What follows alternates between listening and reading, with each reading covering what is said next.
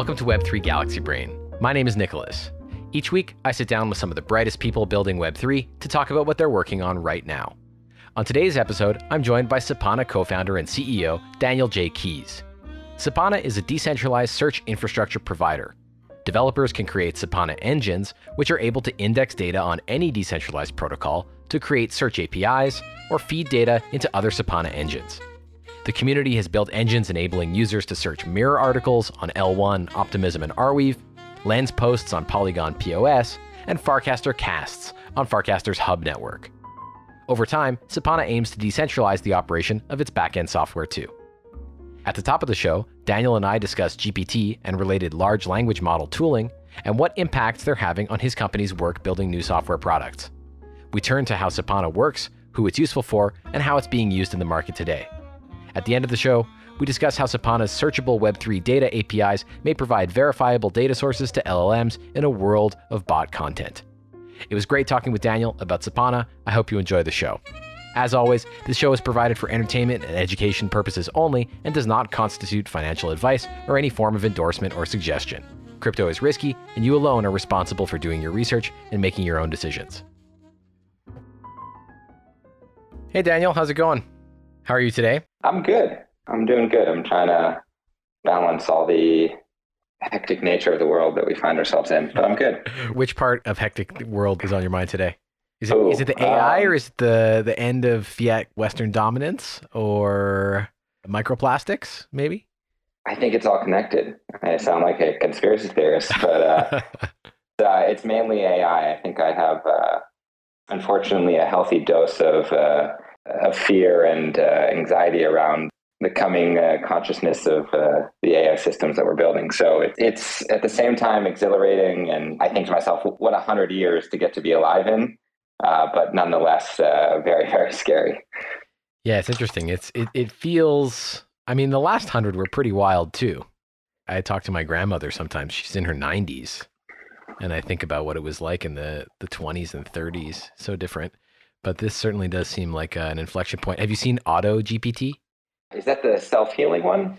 Oh, I don't know. You're gonna have to tell me about that one. Auto GPT is the one where it can run sequential commands and feed the output of API calls that it's making and criticism oh. of those outputs into its subsequent calls. I've seen that. It's like seeing your own brain kind of uh, run itself on a on a screen. It's uh, super scary. Yeah. What's the self healing stuff? Uh, very similar, but basically just printing out I think it was a GitHub repo called Wolverine, which is a beautiful name. Uh, it basically just kind of outputted the uh, code errors and then inputted that back into uh, a yeah, GPT okay. prompt. Yeah. So code writing styled GPT. Yeah, code writing that then produces wrong code that then fixes itself automatically until you get the output that you're supposed to. Very cool. And and really seems to work. Seems to output something usable. Yeah, and I think even more interesting than that is the uh, have you seen this paper about GPT's ability to correct itself by just prompting itself if it had succeeded in answering the prompt's requirements correctly? So it increases accuracy by 20 plus percent if after the response, all you do is say, Did you cover all the requirements? And then just by having that introspection, it almost has this emergent property of learning. And it's super interesting because it, it, seems like this is you know coming from the complexity of the system and from nowhere in particular.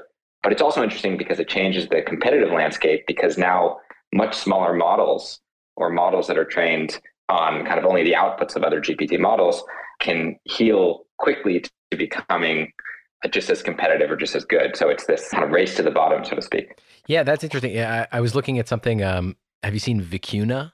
The, no. It's like a variation on alpaca, these like tuned mm. llama. There's a great thing um, if you go to uh, vicuna dot lmsys.org, so vicuna.lmsys.org. They are using GPT-4 to rank the quality of their output as compared to 3.5. And they basically do out uh, on the same prompt from raw llama, alpaca, vicuna, bard, and GPT 3.5, and then have GPT 4 assess the quality, describe the differences, and rank on 10. to tune themselves, which I guess a lot of people are doing this kind of thing now, but pretty cool. It's, it makes me wonder if the solution, I mean, will they try to ban this use of the API to kind of exfiltrate the latent knowledge and intelligence in GPT-4 or will, I mean, obviously you could run GPT-4 on the requests and say, well, did these requests look like someone trying to train a competitive model or not? And let's kill their API key or something. Yeah, I think uh, the competition in, in this kind of post GPT world is, is really interesting to look at because not only are uh, so many of these models open source, like, like I think one of the most amazing things about uh, ChatGPT was that there's no real secret to what they did. Like they just kind of did it a little bit better than everyone else who was trying to do it. And so basically, all of the methodologies and the practices that they used are well known. And so even when they succeed in doing something, I, I, think it's really just a matter of, of weeks or months until the next large train is capable of doing that as well. So I think it's going to be really, really hard to create long term moats uh, in this world. And I think we're just going to end up seeing this kind of foundational power kind of uh, go to the biggest players. And then uh, they'll continue to kind of win and compete on things that they've already been winning at. So like, you know, Microsoft can embed it into their entire suite and then use the proprietary data that they have. And the same is true for kind of every other big, you know, Salesforce and, and Google and every other big player. Um, so, but I think it's going to be very hard for smaller companies to compete in this world because uh, everything becomes a feature that can be built in, uh, in, in orders of magnitude less time than before. So it's uh, definitely a new competitive landscape that I think we find ourselves in. Yeah, I, have had this idea for a while that the real metaverse land is, as it always was, just attention. Uh, the same as the web yeah. land was attention, and having the domain name or app icon that people have on their phone, what have you, is what, or the API people are familiar with, or OS affordances that people are used to, or the bank identity platform, et cetera, becomes, you know, they just pick up the new technologies. But or being an influencer if you already have an audience on YouTube and you're now supercharged with, I don't know, DALL-E 2 or whatever. Yeah. You know, you don't lose your audience from one day to the next, but it maybe does give some advantage to people who think differently than those organizations. I mean, Innovator's Dilemma has always been a case of the it's not that the larger organization doesn't have the capacity. I mean, even right right now we're looking at it now like Bard sucks compared to GPT-4, but even GPT 3.5 it's it's sort of not as good.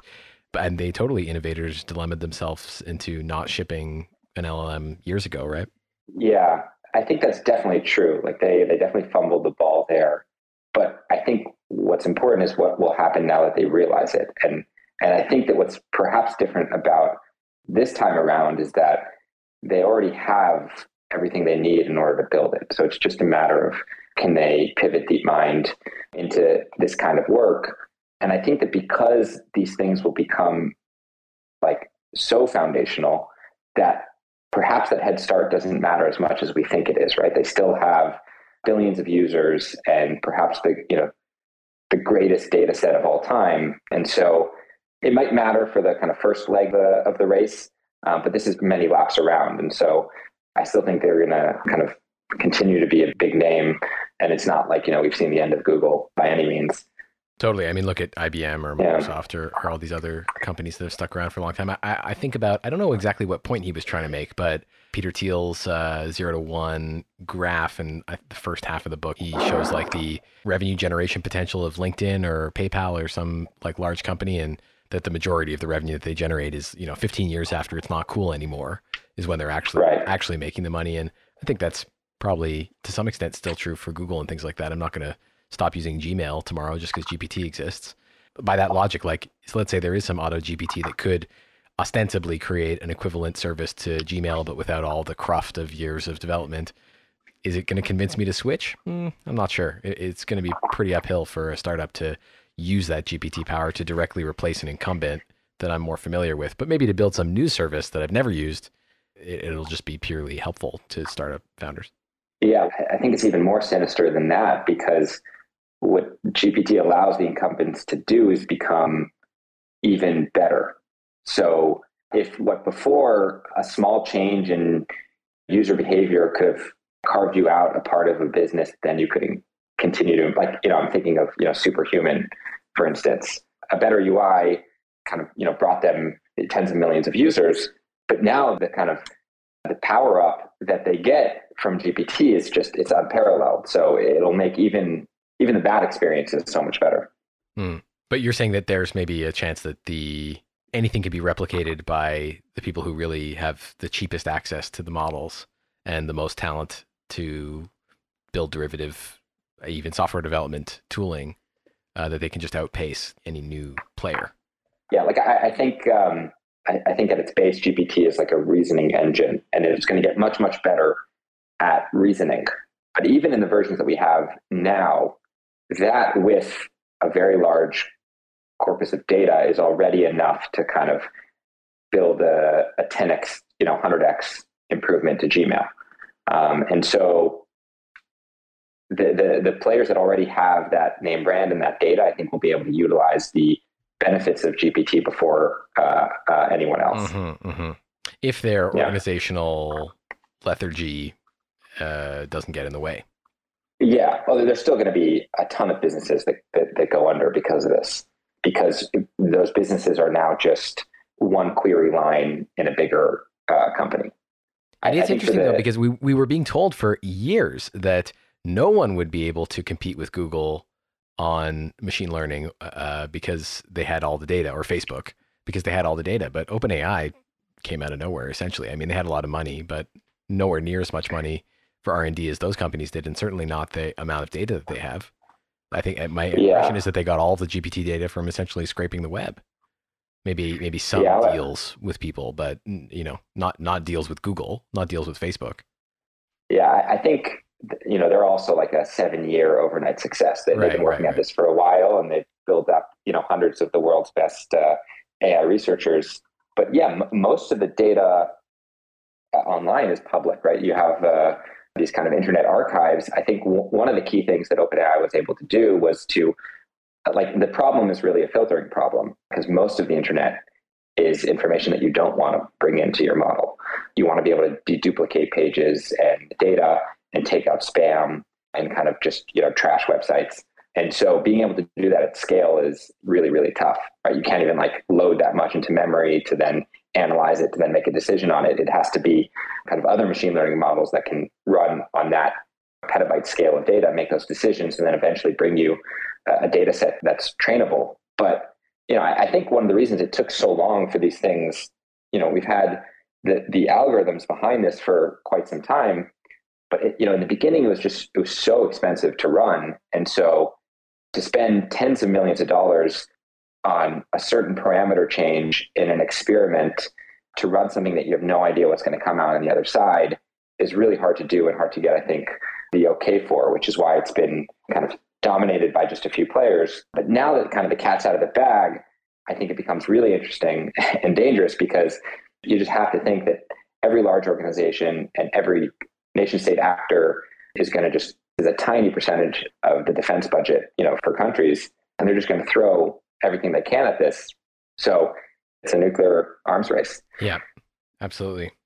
I want to dive into Sepana uh, Weiju. I just want to say hey to Weiju, founder of uh, Interface app. How's it going? Hello, thank hey. you. How are you, Weiju? Long time no speak. Awesome, thanks. Yeah, likewise. Nice to hear you guys. Also, very interesting. I just wanted to actually to ask, like, uh, regarding when you mentioned the cost of switching to from Google Mail, you won't use.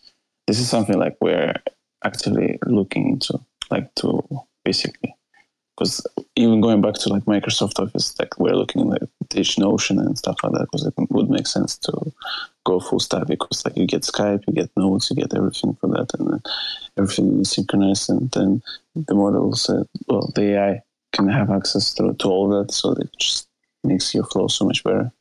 So I don't you're know. thinking about switching, to Microsoft? Like, yeah, this is something like I would never would have thought of, but then yeah, I mean, why not? If it's like the, by the look of it, it can bring a lot of um, uh, efficiency into the operations. I haven't looked much so, at what they what they're yeah. doing with Office. I, I, saw that they were doing things, but I, I, assumed it wasn't that great. Is there anything in particular the email stuff you find is looks good?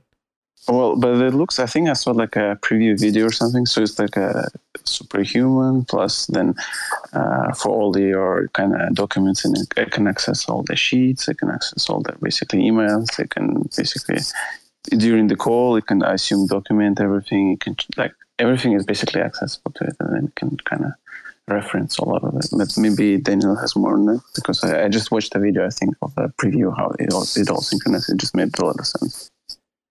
Yeah, it's interesting. I, I think we're seeing it come out of uh, basically every uh, large kind of app ecosystem. And I think actually Apple is going to be the biggest here because of their dominance in hardware. But basically, you can use kind of existing infrastructures to bring data into GPT prompts. And what you get is a, a much more powerful kind of experience that, you know, obviously you can kind of search and create and iterate with. And so yeah, you're seeing it across the whole suite of, of Microsoft Office and Google announced it too. But actually, I think like one of the, really interesting places for innovation in kind of you know GPT is sharing state between models. So you're still going to want to do this on applications uh, and devices and browsers that are not necessarily in the same ecosystem that might not do it natively because they share a common backend. And so being able to share state between prompts and between kind of where a model is will be really crucial. Uh, yeah, and it's even I think a place that maybe kind of Web three can can help pioneer because of this kind of shared infrastructure that sits below so many applications. I'm also excited by the like you see llama.cpp. Yeah. They basically compress uh, llama into something that can run on uh, these smaller and smaller machines. You can run like the full fledged llama model on uh, 35 gigs of RAM. I think you can. It's uh, made for um, MacBook as the target device, basically. So it'll be cool to see more and more of it running on hardware. I'm wondering if, if you're right, if Apple will quickly follow up with something. They it feels like they have some genius for at least the hardware side of this, but if they've actually been building software, I mean, it seems like all voice assistant development stopped five years ago, basically. Google teased some things, but I don't know if any of it ever actually came out. Whereas Siri is stuck in the past, so I don't know. It, seems like this is the kind of thing that takes a while to get to something production ready.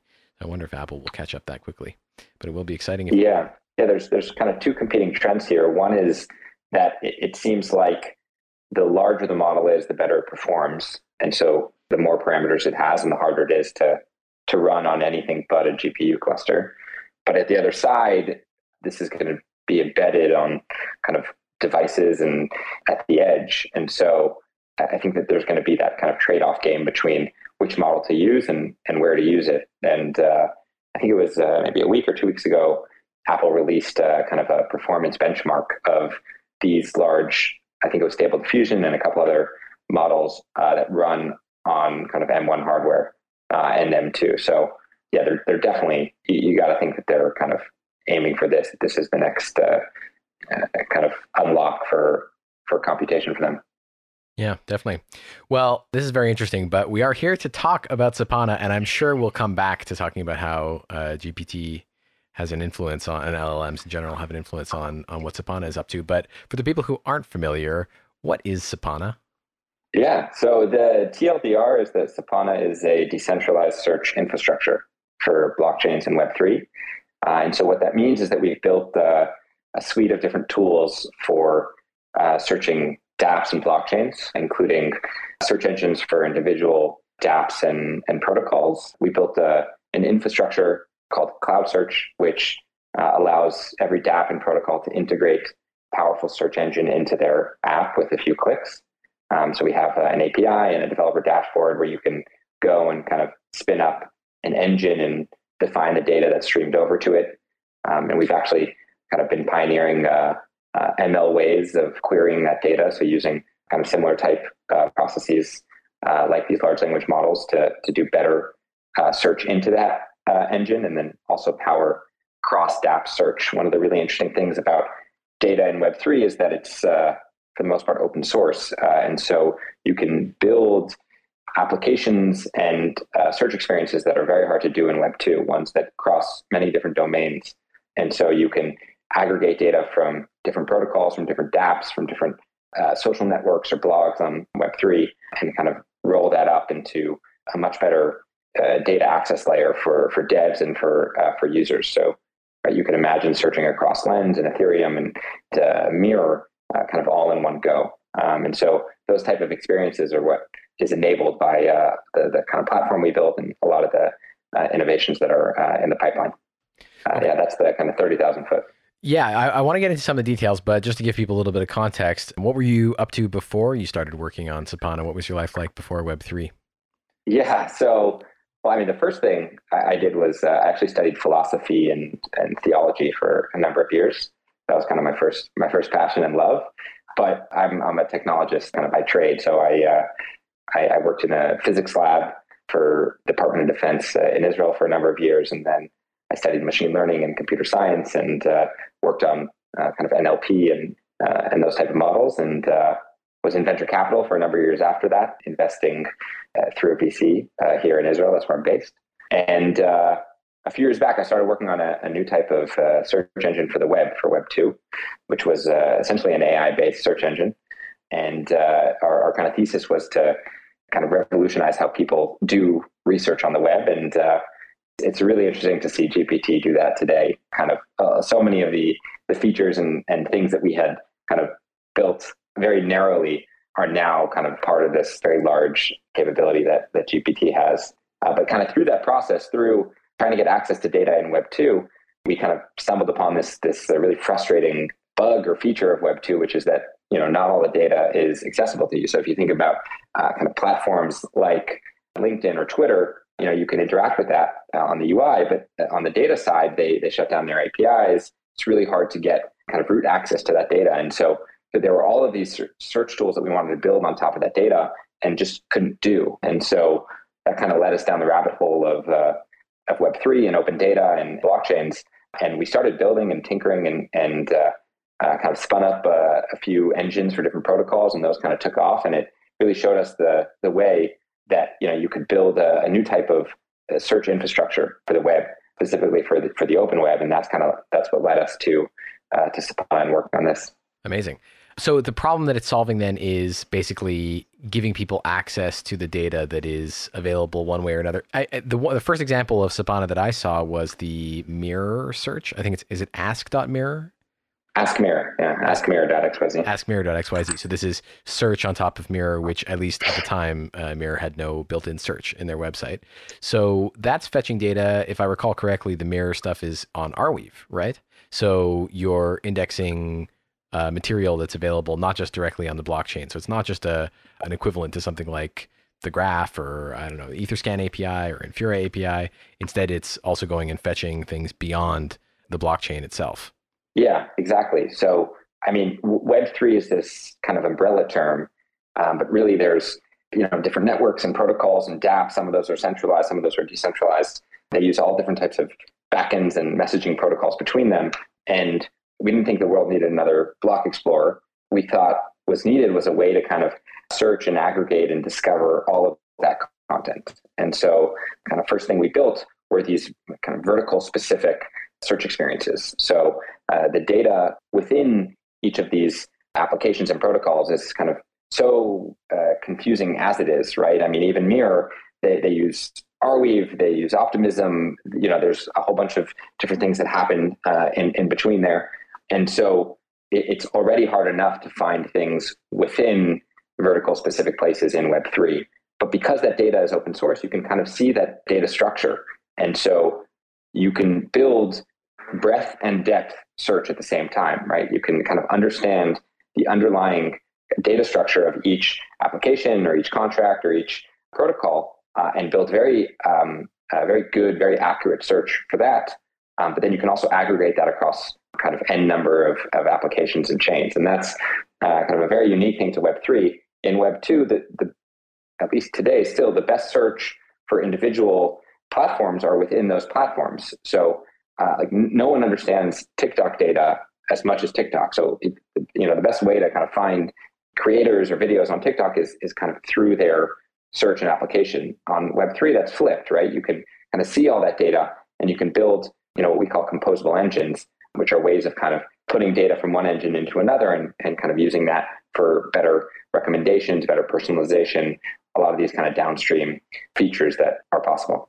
So does each application, like I know you also do search for Lens, is it one engine for all of Lens? Is it do you need an engine for each protocol that you're indexing? Yeah, so it, it could be a one engine for Lens. You could also do kind of a, an, an engine for parts of Lens, right? So if you only wanted to take you know, music creators on Lens and take that and connect that to something else, you could spin up an engine just for that. Um, but you could also do an engine just for Lens. Got it. And so Mirror, for instance, is just one engine that's able to index across uh, the three protocols like uh, Mainnet, Optimism, and, and Arweave? Yeah, yeah. Got it. And how does this compare to something like Dune or the Graph? I know the Graph also does, I think, a little bit of IPFS indexing if you want. So it, it can do some bridging across protocols and is on some chains. I mean, it's a pretty technical audience. So maybe you could explain a little bit how it compares to these other options that are out there. Sure. Yeah. So in general, in Web3, almost everyone is kind of looking at the same data. And the question is how you organize that data and how you structure it for different applications. So the graph is a really good uh, kind of database for many different applications. So you can think of them like your, your Postgres. Um, and we're on the other side of that, kind of uh, solving for more search kind of specific applications. So we would be your your Elasticsearch, Algolia, your kind of uh, embedding space, or kind of vector DB for different types of things. Um, so it's you know same data but uh, different types of applications. Um, and then Dune, you know, would be the same thing. They're they're kind of building up their kind of SQL style uh, data retrieval specifically for graphs and tabular things that they can do there. Right. Um, yeah. Whereas Sepana is more focused on search specifically or you just get search naturally with the way that your the way that Sepana is indexing. Is search more a convenient way to explain the functionality of Sepana, or is Sepana's product really essentially tied to search specifically? It's a good question. It's a combination of both. So there are kind of infrastructure decisions that we make so that we have the, the best performant, the fastest search possible on par with kind of any other infrastructure in, in Web 2 or, or elsewhere. But then there's also the uh, kind of features that are built around that. So uh, one feature we built specifically for this was you know Web3 data resolvers. So if you have a data object, some of that data is on chain and some of that data is off chain and some of that data is in IPFS. We'll, for instance, grab that IPFS data in real time and then bring it back and store it within that same data object. So you can now search through the data that you have, data that's on chain, and the data uh, that might be on decentralized storage. So it's kind of a much more intuitive and, and kind of useful way to to declare the, the kind of data that you have in your application and then build experiences on top of that. So it's a combination of, of kind of bottom up uh, infrastructure and architecture decisions and also uh, the type of features that we build uh, into that. So uh, another example would be kind of a focus on personalization and kind of recommendation algorithms that are specific towards those types of uh, experiences. Um, so that that kind of wouldn't come out of the box with your Postgres or Mongo or things like that. Right, right. Uh, I saw you've also got um, someone's built an engine for Farcaster's casts, which is a pretty recent protocol and a smaller one. So uh, I guess Sepana is able to adapt to new protocols that emerge. It's not fixed to EVM or Arweave for these things. Yeah, exactly. It's uh, you know sometimes we're running nodes ourselves, gearing up to launch kind of native support for uh, a bunch of chains, but it's it's also just uh, you have the ability to kind of define that that data and then stream it over. Um, and so wherever that data comes from, we're, we're kind of agnostic to it because we're essentially kind of building search on top of that. Got it. I see. Are there any other applications that, uh, uh, any other interesting engines or things that we haven't talked about in terms of using Sepana to establish search with a protocol that, that people might not imagine is possible or, or, or available elsewhere? Anything you've seen uh, in the wild people are doing that's cool?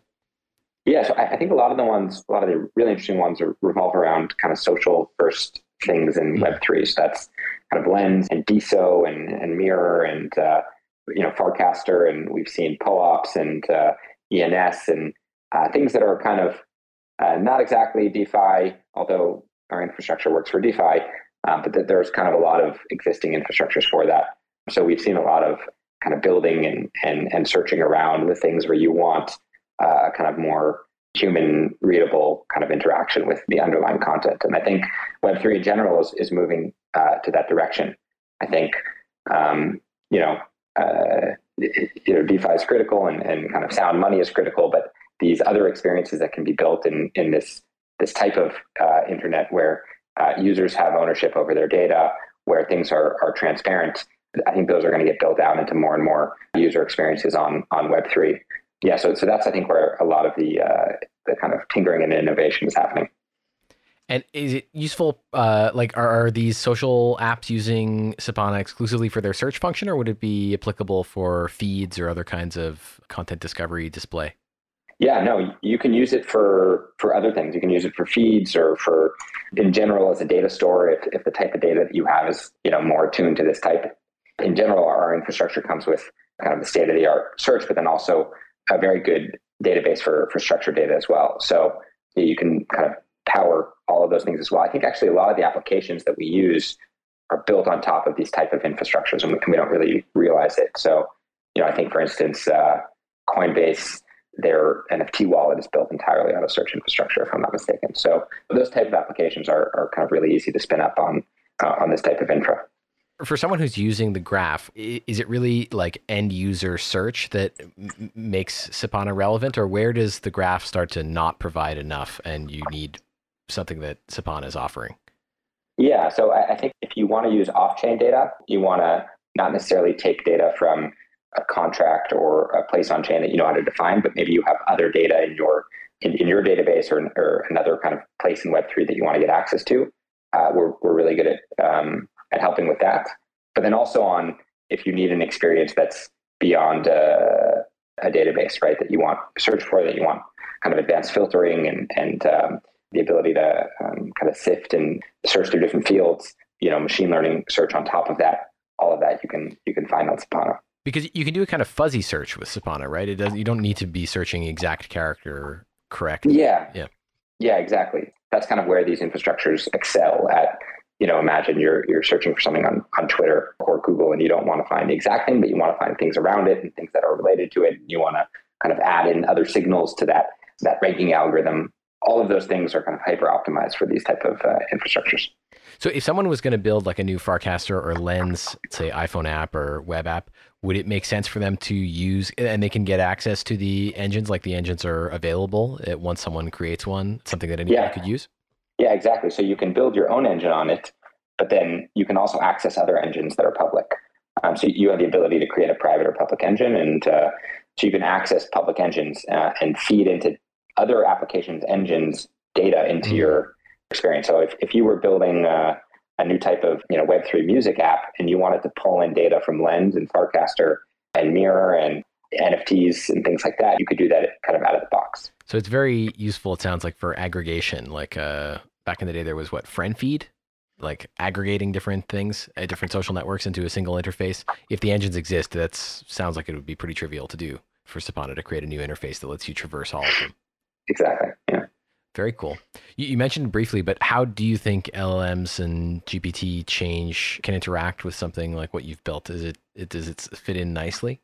Yeah. Well, I, I mean, as you spoke earlier, I think more more broadly, it's uh, it's it's really kind of changing the the landscape for everyone, and I think uh, every company is, if they're not, then they should be kind of pushing themselves to understand how this uh, affects them today and how kind of second order effects of this uh, will come into play. So you know, one thing that I think we'll, we'll begin to see is that basically every application, every text field will be uh, kind of GPT embedded. So you'll be able to pull data in from whatever database you use that's optimized for your type of experience. So maybe that's Sepana because you have a lot of text and you want really fast retrieval and things like that. And so you can pull that data in, bring it to a GPT-like model, and then uh, interface with the data in in this kind of really powerful chat way where you can, you know, I think in general, search is moving to something that's retrieval based to something that is uh, interactive and agent based. So you're not only kind of calling on data, but you're also interacting with that data. So, you know, show me the accounts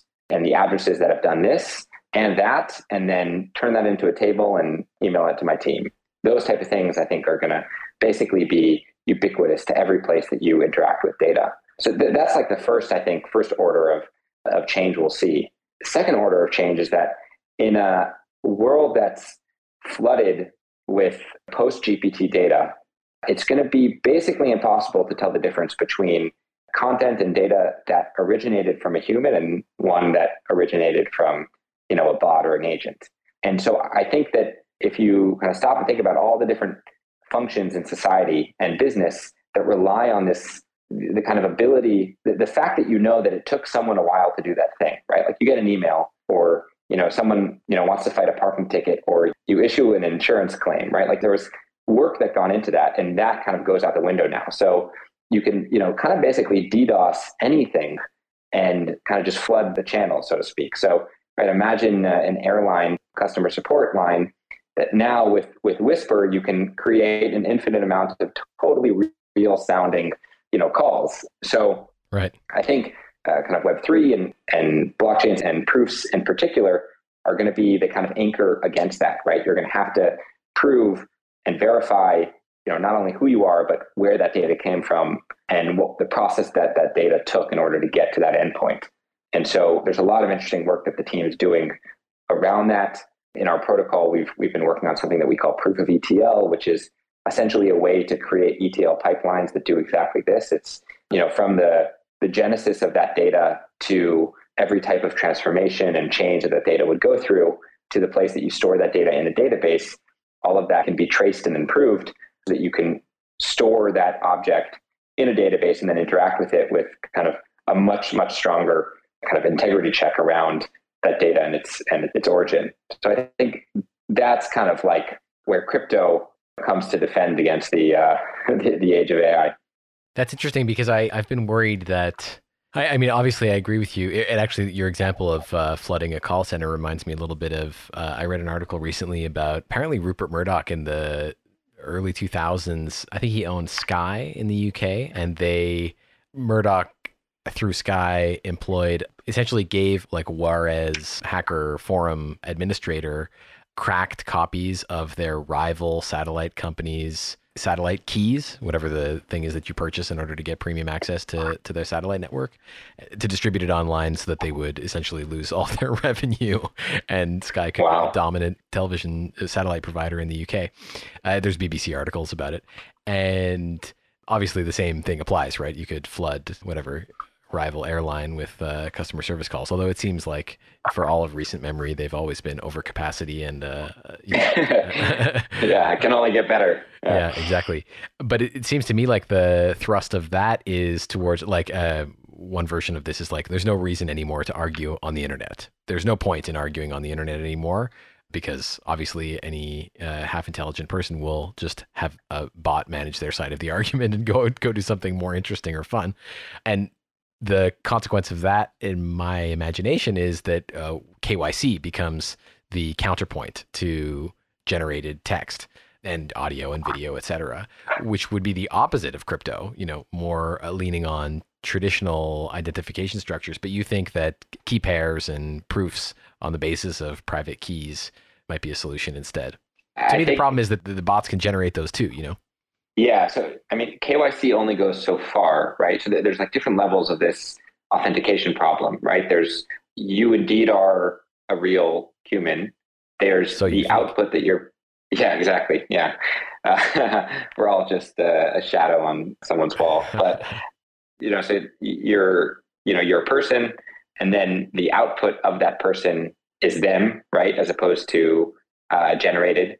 Um, like imagine that you want you know, with, with Midjourney today, you can create evidence for basically anything. So, you know, there's an insurance company and here's my car crash. It's the right license plate, my face in it, you know, video and audio from everyone around in the crash. And like, and that's coming from a KYC person, right? So I think that, you know, one place that crypto, and I'm, I'm using crypto very broadly here, right? It might not be kind of on chain Ethereum transaction. It could be much stronger cryptographic proofs that are ZK enabled that allow existing business functions to survive, right? Being able to say, okay, I, I know the origin of this this data, um, and I know that nothing else or nothing more was added to it. So, you know, I think in the very near future, we're going to see hardware or right. applications that are are very limited into what they can do. Like I could imagine a social network where you can only post if you've actually hit all the the keypad in the right areas or cameras that you know pull pixels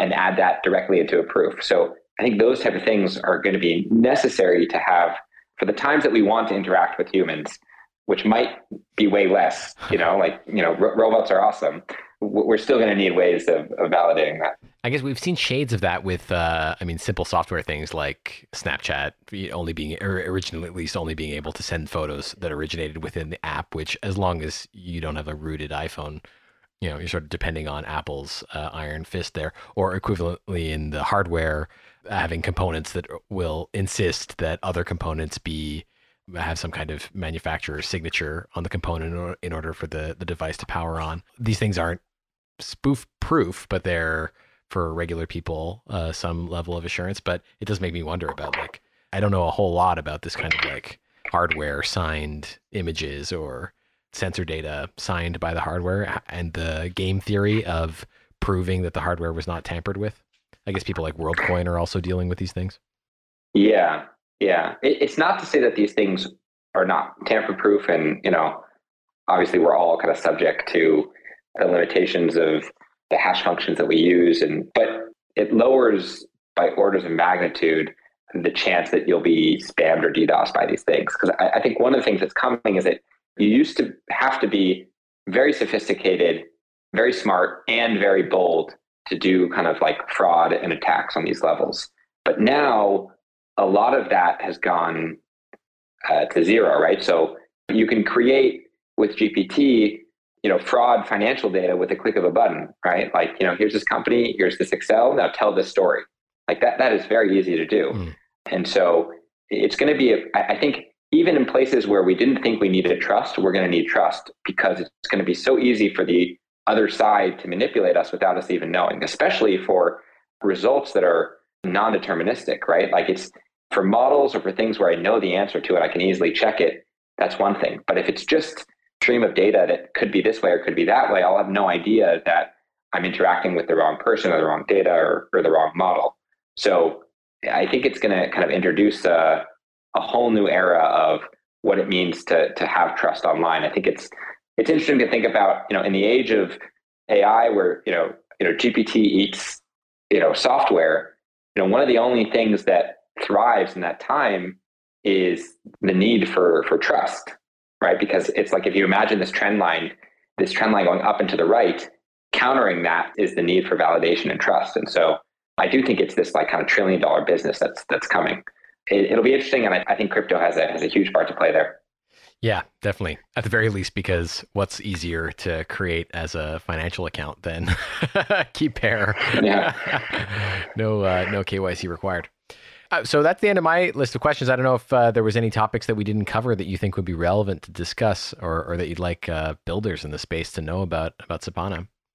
I, I think we covered a lot. I mean, it was uh, it was very interesting, and uh, yeah, kudos on kind of putting together this uh, the series. It's uh, it's been interesting to listen to. Um, if people yeah. want to check out Sepana, what's the best thing to do? Yeah, we're just uh, sepana.io, and we're going to have a lot of updates coming in a very short order. Um, have you supercharged your, and, your building process with GPT? Uh, yeah, de- definitely.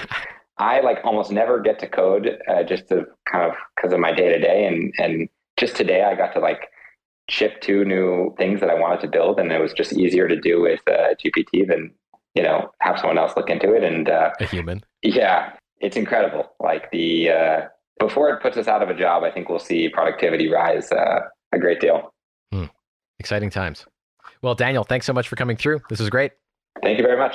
Take care. All right. Thanks for everybody for coming to listen. Next week, actually, I, there may be a pause because I'm going to be in Tokyo for ETH Tokyo for a couple weeks. So we will see if I'm able to maybe do some off hour versions, maybe with some locals. But nevertheless, keep tuned to the Twitter to find out when the next episode is. And thank you for coming through. See you next week. Hey, thanks for listening to this episode of Web3 Galaxy Brain. To keep up with everything Web3, follow me on Twitter at Nicholas with four leading ends. You can find links to the topics discussed on today's episode in the show notes. Podcast feed links are available at web3galaxybrain.com. Web3 Galaxy Brain airs live most Friday afternoons at 5 p.m. Eastern Time, 2200 UTC on Twitter Spaces. I look forward to seeing you there.